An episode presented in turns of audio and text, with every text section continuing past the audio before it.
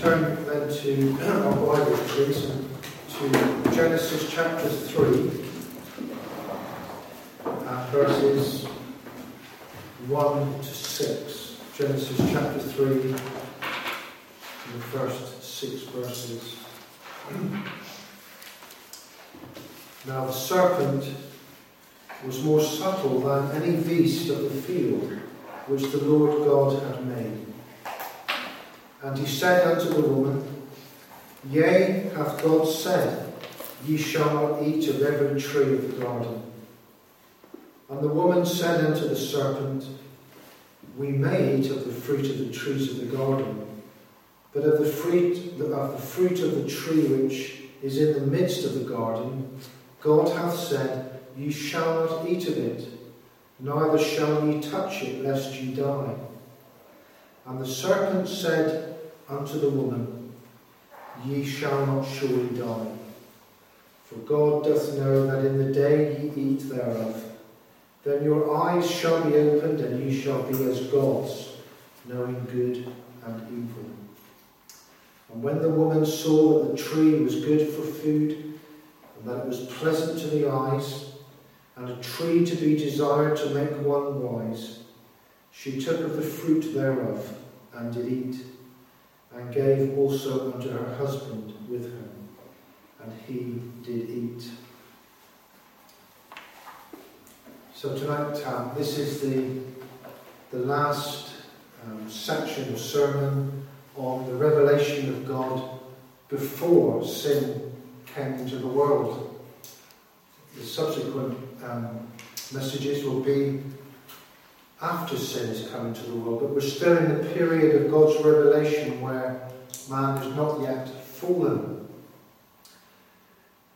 Um, and last time we spoke about the um, probation, or what's called the covenant of works, which God made with man, whereby if man was to fulfill a perfect obedience to God's command, then he would be given eternal life through the sacrament of the tree of life, which was, of course, as we have already studied, the whole purpose of creation was um, that man would progress from the first state of creation in Eden to heaven itself, where he would, through obedience, enter into a permanent an unchangeable state of blessedness where sin would no longer be possible because man would have obeyed the covenant of works. Um, and tonight, then, well, last time I should say, we studied how the symbols of the tree of life and the symbol of the tree of the knowledge of good and evil played into that um, scenario. And I said that there was a third symbol which we would come on to, and that's what our subject is tonight. The third symbol is the symbol of the serpent, which we have just read. And if you could try to bear in mind what I said about the um, definition of a symbol, in, at least in biblical terms, we're not saying that a symbol is something which is uh, made up or fictional. They are real things, but they're they have a spiritual, a biblical value and message way beyond um, their mere existence. And we'll come on to see how that's true of this serpent as well. We'll pick up the rest of the chapter, verses um, 7 to the end, next time because that concentrates more on the consequences of the fall of man. What happened to man after man sinned. These first six verses are about the temptation and the actual fall of man. These matters, as I say, we'll turn to, those matters we'll turn to next time. In these first six verses, then, we have revealed to us the tragic breaking by man of the covenant with God. God had placed man in the garden, the Lord's garden, and he had instituted law, and that law was to be obeyed. And as a focal point, a testing point, he had uh, made a stipulation that man could eat of any of the fruit from any of the trees of the garden apart from one. And was where man to have obeyed that, as I say, he would have passed into everlasting and permanent life with God. And so, this specific test about the tree of the knowledge of good and evil, um, we spoke about last time. But now, in these verses, the whole story reaches a crisis point. Would man, would Eve in the first place, when it comes to it, would they obey God or would they not obey God? The 1689 Baptist Confession of Faith states this in chapter 6 and paragraph 1. I read this because basically this sermon tonight is um, almost a crib from it. It says, Although God created man upright and perfect, and gave him a righteous law, which had been unto life, had he kept it, and threatened death upon the breach thereof, yet he did not long abide in this honour. Satan using the subtlety of the serpent to subdue Eve. Then, by her seducing Adam, who without any compulsion did wilfully transgress the law of their creation, and the command given to them in eating the forbidden fruit, which God was pleased, according to his wise and holy counsel, to permit, having purposed to order it to his own glory.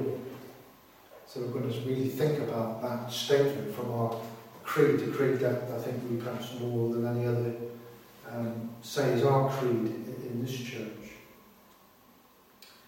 And I want just very simply, it's going to be a very simple sermon this evening, just to walk through these first six verses and begin by looking at uh, what the scriptures say here. First of all, about the tempter.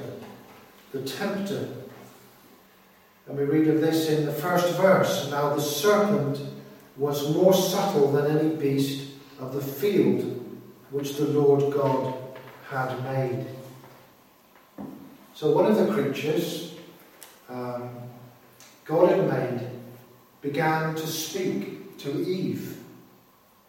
Of course, to the modern mind, that sounds a little bit ridiculous, doesn't it? A bit far fetched. But there's every indication in, the text that we are to understand this serpent as a real serpent rather than a metaphor or a figure of speech. Um, I say that because um, notice how the serpent is contrasted in terms of its subtlety with the other beasts of the field in verse 1. Therefore, logically, if um, the serpent was not real, then neither were the beasts to which it had been compared. And then in the 14th verse, we have a very physical description of the punishment that eventually was incurred or meted out upon the serpent, where upon its belly it would have to go, dust it would have to eat all the days of its life. That sounds very realistic and physical, doesn't it, rather than allegorical. So a real serpent. But we must also say that it wasn't just a serpent, that it wasn't a serpent alone. It wasn't an animal that could talk. Uh, the Bible doesn't teach um, it doesn't teach confusion between man and beasts. There's only one occasion in Scripture where an animal is recorded as speaking. That's Balaam's donkey. And apart from that, there is no record of any animal using human speech. And on the whole, the scripture is very careful to keep that separation between man and beast. So animals do not speak, at least in a human sense. They do speak their own communications, which, um, but not using human speech. So what we have here is a real serpent made use of by Satan, by satanic power. Again, even that's quite hard to understand, but maybe the most similar, maybe a way into understanding that is to think about in the Gospels how that man of the tombs, um, he was possessed by legion, uh, and voices came from that man, not his voice, uh, a demonic voice. Uh, and the Lord Jesus cast Legion out, and Legion entered into a herd of pigs, and those pigs were destroyed. They ran over the bank and were destroyed. It's not an exact parallel, but it's an example of how Satan can use an instrument um, in the animal world uh, to do his uh, to do his work. So this serpent becomes an instrument of the evil one. Well, there are many beasts in the field, and no doubt there are horses and lions and dogs and all sorts, no doubt. Why choose this particular beast? Well, we don't know for sure, but um, the first verse hints at the answer to that question when it says the serpent was more subtle than any beast of the field. Mm. Um, it was more crafty. Mm. Perhaps uh, there was something about the way the serpent, um, the serpent's kind of winding movement, its ability to camouflage in the sand, its skill to secretly harm people as they walk by and, and put poison into someone's life, into someone's body. Maybe all those things were, were a suitable um, physical, outward representation of the inner character of the evil one that had possessed that serpent. We think of Genesis 49 17, where it says, Dan shall be a serpent by the way, an adder in the path that biteth the horse heels, so that his rider shall fall backwards, sneaky and crafty, hidden just coming out and causing harm. Martin Luther's hymn we've just sung says, For still our ancient foe doth seek to work us woe, his craft and power are great, and armed with cruel hate, on earth is not his equal. Revelation 12, verse 9, mentions Satan's ability, Satan's ability to deceive. It says, And the great dragon was cast out, that old serpent, called the devil and Satan, which deceiveth the whole world. Yes, the serpent is more subtle than any beast in the field. You see, Satan is a real enemy. Mm. We may not want to be quite so obsessed about Satan as Martin Luther was. I think he went over the top he saw Satan round every corner. But maybe we're the other extreme today. Mm. And we don't pay sufficient attention to the reality of the enemy that faces us. You see, we have an enemy that wants to lead us away from obedience to Christ. Paul the Apostle um, was genuinely concerned about some of the Christians in the church at Corinth. And he says in 2 Corinthians 11, verse 3, But I fear lest by any means, as the serpent beguiled Eve through his subtlety, so your minds should be corrupted from the simplicity that is in Christ. You see, Well, we don't have much time to focus exactly on, on who or what Satan is, but we know in very headline form what the Bible says about this enemy of ours. It teaches that Satan is a created being whose angelic name was Lucifer. He's commonly referred in the Bible as to as Satan or Satan in Hebrew. It is a Hebrew word. And that Hebrew word means to act as an enemy, to resist or to oppose. That's what Satan is. And Satan hates God's people and he wants, the Bible says, to sift us like wheat. The Bible talks of Satan walking up and down in the earth. He's referred to as an adversary who, like a roaring lion, seeks whom of us he may devour. He's a false accuser, especially of the brethren, that is to say, Christians. Mm. He is a murderer from the beginning. He's called the ancient serpent and the tempter. In power, he is the strong man, armed, and the prince of this world, the Bible calls him. He's called the God of this world. He's called the great dragon. Jesus says he has the power of death and can cast both body and soul into hell. This is no mean, mere enemy, is, is he? This is a formidable foe. And Satan is full of craft and tricks, and Paul says in 1 Timothy 3, verse 7, that he's like a hunter laying little snares and traps uh, for the unwary Christian to fall into. Jesus says that while we sleep, he stays awake and sows tares among the wheat. Mm. And so, as Christians, we are called by the word upon, we are called upon by the word of God to understand that our fight is not against flesh and blood, mm. but against a power beyond human against principalities, against powers, against the rulers of the darkness of this world. That's what we're warned against. Mm. This is why it's so important to come uh, to meetings like this and to pray mm. and to understand what, what is at stake. Our enemy is the same enemy that we read of here in chapter 3, verse 1. So he, first of all, then, the tempter. But then we come on to the one tempted.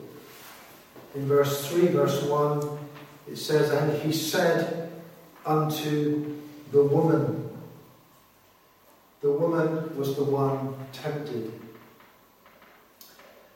The crafty serpent stroke devil, because they are the same thing here, seduced what the Bible calls and I'm very much against politically and very unpolitically correct in doing so. It says that the female is the weaker vessel.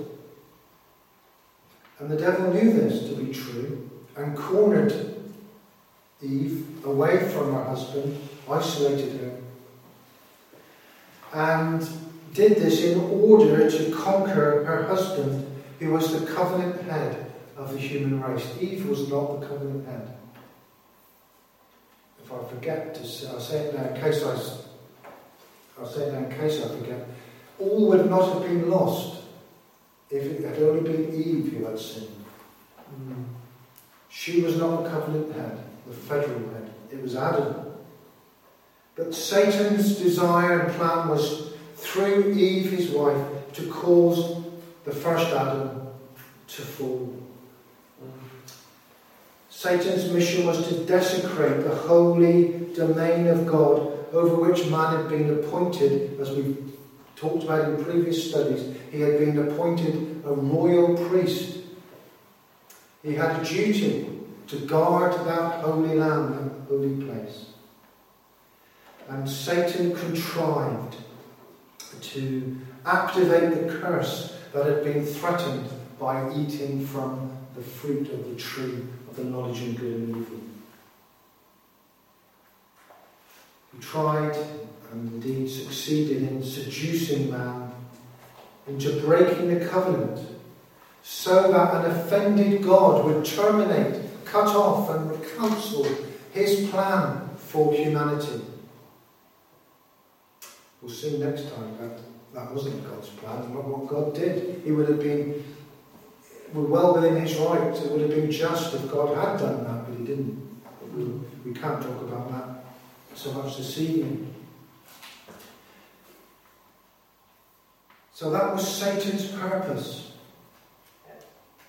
to subtly and craftily destroy the work of God. That's what Satan wants to do, dear friends, today, and it has always been the case.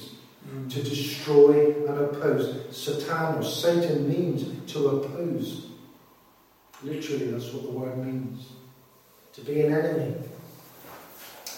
So, if that was Satan's purpose, what was God's purpose? Because, as I said, I've tried to stress we must always read the scripture, Godward. What, oh, how, does, how does God fit in to all these passages and all this truth? Because everything comes from Him.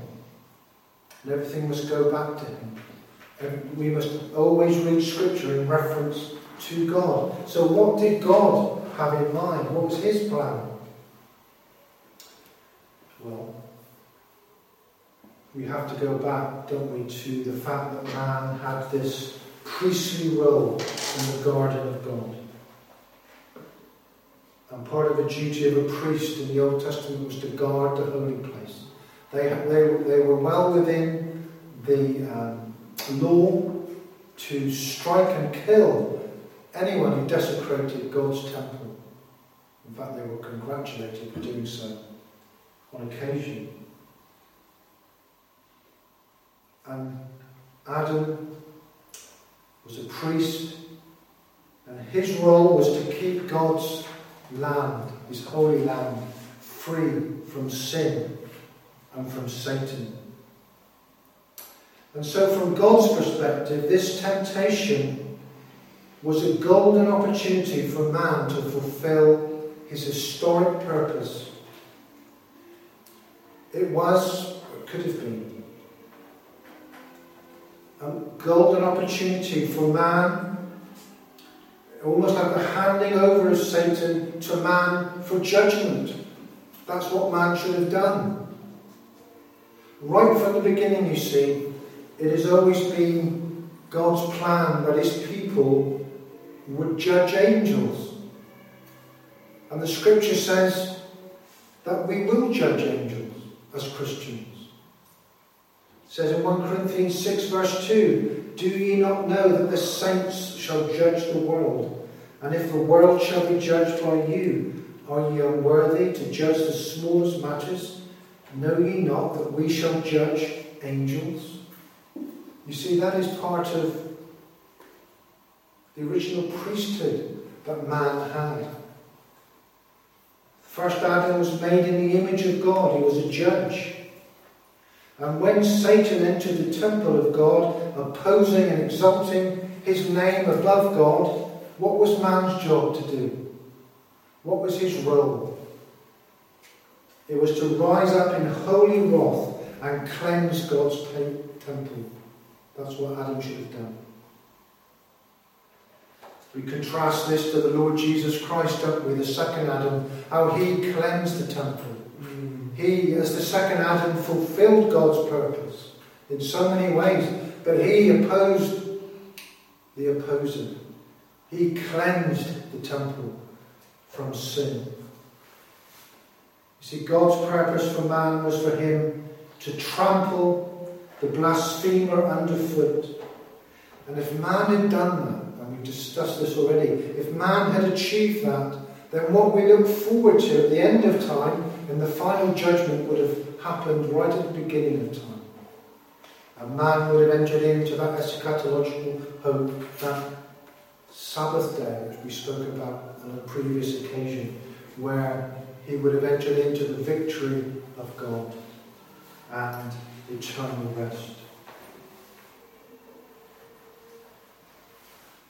Then let us now come on having looked at the one tempted, to the temptation itself. The temptation we read about in the latter part of verse 1 and on to verse 5. It says, And he said unto the woman, Yea, hath God said, Ye shall eat of every tree of the garden. And the woman said unto the serpent, We may eat of the fruit of the trees of the garden, but of the fruit of the tree which is in the midst of the garden, God hath said, Ye shall not eat of it, neither shall ye touch it, lest ye die. And the serpent said unto the woman, Ye shall not surely die. For God doth know that in the day ye eat thereof, then your eyes shall be opened, and ye shall be as gods, knowing good and evil. So Satan proceeds in this very crafty way. And it is, it's almost impossible to exhaust the depths of the subtlety in these verses. He begins with a, with a sly, seemingly innocuous question. Yea, hath God said, Ye shall eat of every tree of the garden? You know, when somebody says something or asks a question, um, depending on the pitch of your voice, you, it can mean different things, can't it? You can make something sound ironic or um, hopeful, or you, you can change you can, something written down. If you say it in different ways, it means so many different things. And this is what's going on here. Eve, Eve would have been totally deceived. There are layers of deception. Mm. And she could have heard it in so many different ways. Did God really say, You shall eat from every tree? So is Satan simply asking whether it was true that God had said that? Or is Satan questioning why God commanded it? He could have been saying, well, for what reason would God have said this? Or was it said in such a tone of voice to imply that God would never have said that because God is so wise and this seems such a stupid thing to have said, therefore he must have got it all wrong? You see, Satan uses tactics to undermine God's word in so many ways. Mm. And he's still doing it today. Mm. God's word, Satan, Satan, Satan is implying, should you be taking God's word literally? Shouldn't we somehow reframe it and, and make it more sense to the culture and to the uh, context in which we're speaking? Surely we just can't take God's word at face value. It must have deeper meanings that we haven't yet understood. We must explain it away somehow and, and critically examine it. This is what Satan does the whole time. Hmm. Maybe Satan also was insinuating that God didn't really love Eve because he wouldn't allow her the use of all the trees. Satan is implying that God begrudges you the happiness that you would have if you had eaten from that fruit. That's another tactic of the devil, isn't it, dear friends? Questioning the goodness of God. Is God really good? Hmm. Or is there more pleasure elsewhere? Is there some greater happiness beyond what you get from following God and obeying God? And cunningly, Satan challenges the stipulation of God's law by asking about the extent of God's prohibition you shall not eat of every tree. If you put the emphasis on every, it sounds different, doesn't it? Is, is, is God's law too extensive? The it's not fair argument. Um, surely God doesn't mean what he said. It wouldn't be fair. I just want to say something here at this point. Adam and Eve, we're talking about Eve at the moment, had never in their whole lives, not once, ever made an independent judgment or even had an independent thought from God. But Satan here is tempting Eve to deny God's absolute right to command. Mm. It was an incitement to rebellion mm. because for the first time ever, he's putting a wedge between Eve's mind, between her interests and God's interests. Only very slightly at the beginning. And using craftiness, Satan got Eve to separate in her mind God's interest and her own, and for her to act in her self interest against the alleged unkindness of God. And by so doing, Satan is implying that it is he rather than God that has her best interests at heart. Mm. And then we notice the response of the woman. We may, we may eat of the fruit of the trees of the garden, verse 2. But of the fruit of the tree which is in the midst of the garden, God hath said, Ye shall not eat of it, neither shall ye touch it, lest ye die. Well, she correctly says that God has allowed her and her husband to eat of the trees of the garden apart from this one. But then she adds to God's word, did you notice? She says, Neither shall ye touch it. Well, the point is, God had never said that. God had never said that they were not allowed to touch it. So she adds to God's words. And is she here betraying an assumption that she had a right to things that the Creator had not really sufficiently respected. And she belies her true heart by adding, basically making something up altogether, implying that God really, perhaps God really has been unfair. Perhaps Satan is saying something true. Perhaps God isn't just. Perhaps He doesn't really want what is best for me.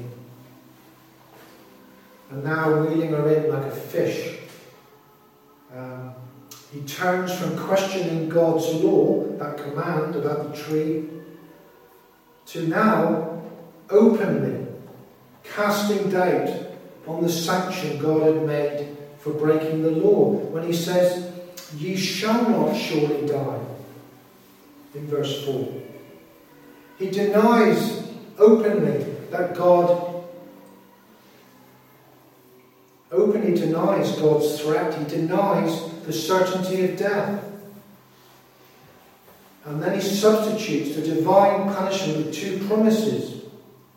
He says, For God knows that in the day in which you eat of it, your eyes will also be opened, and you shall be as God. You shall know good and evil by which really Satan meant you will experience good and evil. And so Satan attacks God's character, his integrity. He claims that God had lied about the probation tree to prevent man from becoming like him in respect to the knowledge of good and evil. And because of that, Eve is well within her rights, Satan implies, to ignore God's command. Ignore it because such unfair restrictions on your rights, on, on your potential as a human to, to self, to grow in yourself and to become the person you should be, such restrictions need to be got rid of. It's a barrier to your, to your growth and to your potential, and therefore ignore it.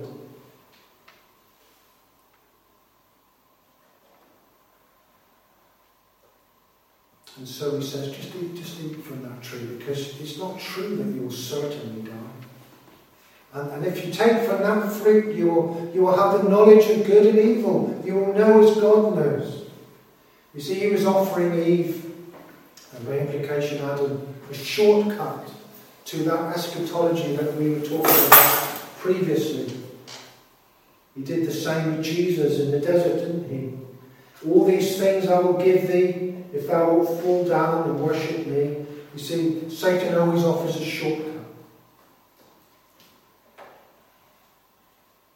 For the first Adam, eating of the tree, of the fruit of the tree would mean man's dominion over the world would be firmly established without him needing to be confirmed in holiness and righteousness. Well, that's what Satan said. But have you noticed, this is often missed, and Satan completely fell for it. He's talking about the wrong tree. God never said, He never said that life would come from the tree of the knowledge of good and evil. He said it would come from the tree of life. And Satan is saying, Eat from the tree of the knowledge of good and evil, and you will have all of these promises. But it wasn't from that tree. You see, this is what Satan does. He fools us and deceives. And the woman was enticed, and in her heart, in her heart, she hadn't yet eaten of the fruit, but in her heart, she had replaced her father, she had replaced Elohim with Satan. She had replaced the covenant of life with a covenant of death. She was now worshipping the Prince of Darkness rather than the living God. Really, in her heart, she'd already moved away from God. And then, fourthly, we read of the victory of the serpent in the transgression of the woman and the our first parents' violation of the covenant of works.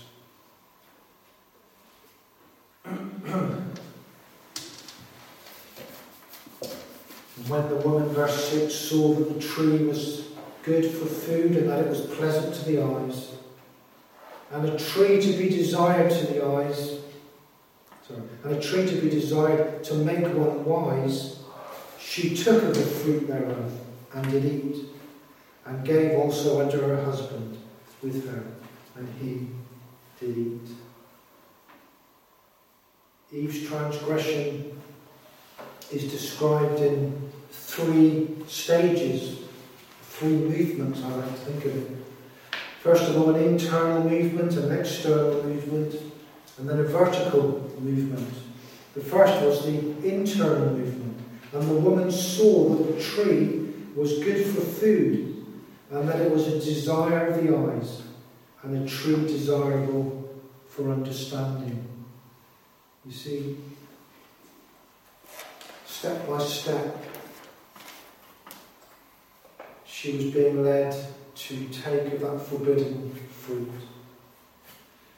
And it began internally. She looked with the eyes. And I believe not just the eyes of her body, but the eyes of her mind. She lusted after that forbidden fruit. It was an inordinate looking. She was enticed by the beauty of the tree. And, and she saw that the tree was good for food. That relates, if you think of John 1 John 2 16, that relates, doesn't it, to the lust of the flesh. That's how Satan can, t- can lead us into sin to begin with. The lust of the flesh. Appetites of various kinds. The tree was good for food. And then, secondly, she says it was pleasant to the eyes. Well, that relates to the lust of the eyes, which John speaks of. And then a tree to be desired to make one wise. Well, that relates to the pride of life, doesn't it? Mm. And that's how Eve fell through the lust of the flesh, the lust of the eyes, and the pride of life. And that's what you and I need to constantly bring to God. Because Satan will attack us in all three areas. Our flesh, our lusts, our appetites, the lust of the eyes, what we look at, and the pride of life. We often miss that one out. Oh, oh I, I know so much, I've read so many books, this is, this is my this is this is more my temptation, I confess. The pride of life to think that you know you, you're, edu- you're educated, you, you're something because you, you've read all these things. It's the pride of life, friends. And it can lead you away from God. So there's the internal movement and then there's the external movement. Externally, she took of the fruit thereof and did eat. She reached out and took the fruit. She transgressed and violated the covenant of works. Satan has tricked her into believing that this, this fruit was the sacramental fruit that would give her eternal life. When in fact, as I've already said, it was the wrong tree. That was the tree of life. And she now eats at Satan's table rather than at the Lord's table. And you know, in our lives, if we, if we sup at Satan's table doing the things that he wants us to do,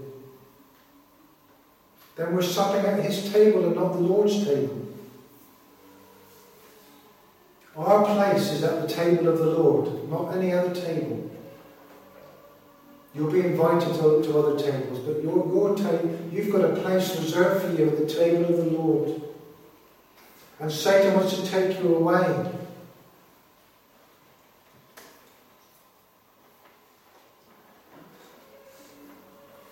But even at this stage, as I said, all was not lost.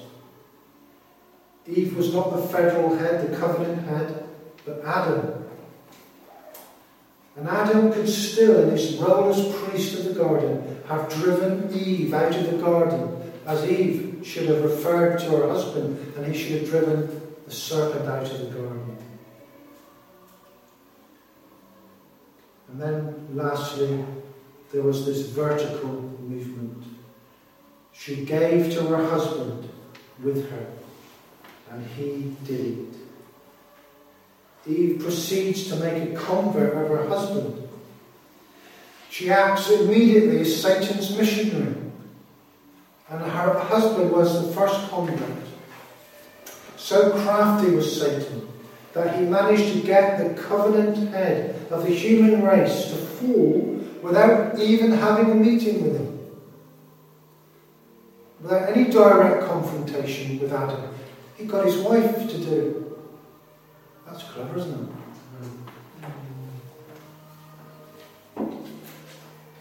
Satan ignored the divinely instituted family authority structure by isolating Eve from her husband and deceiving Eve. And Eve ignores God's family structure by not immediately referring to her husband. But God holds who responsible? Ultimately, Adam. Mm-hmm. Adam is the covenant head. It was his job to guard the garden, to guard his wife. He was the head not only of Eve, but of all humanity itself. And Adam, and this, this sounds, you know, this is not the way we think of marriage now, but in that context, Adam should have done Adam should have confronted Eve as an evil presence, as one who should have been repulsed and delivered over to God's judgment. That was his priestly task. That sounds tough, but that's what he should have done. So what the Bible often says. God's covenant, for example, with the Israelites, illustrates what Adam should have done on them also was placed the priestly duty of guarding the Holy Land from idolatry. And um, if you turn to Deuteronomy 13, verse 6, it gives us an example of the priestly uh, responsibility that the priests had. And, and this, this, this is shocking when you read it. It says, If thy brother, the son of thy mother, or thy son, or thy daughter, just think of that, or thy daughter, or the wife of thy bosom, or thy friend, which is as thine own soul, entice thee secretly, saying, Let us go and serve other gods, which thou hast not known, thou nor thy fathers, namely of the gods of the people which are round about you, nigh unto thee, or far off from thee, from the one end of the earth even unto the other end of the earth.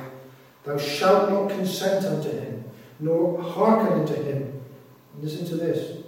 Neither shall thine eye pity him, neither shalt thou spare, neither shalt thou conceal him, but thou shalt surely kill him. Thine hand shall be first upon him to put him to death, and afterward the hand of all the people.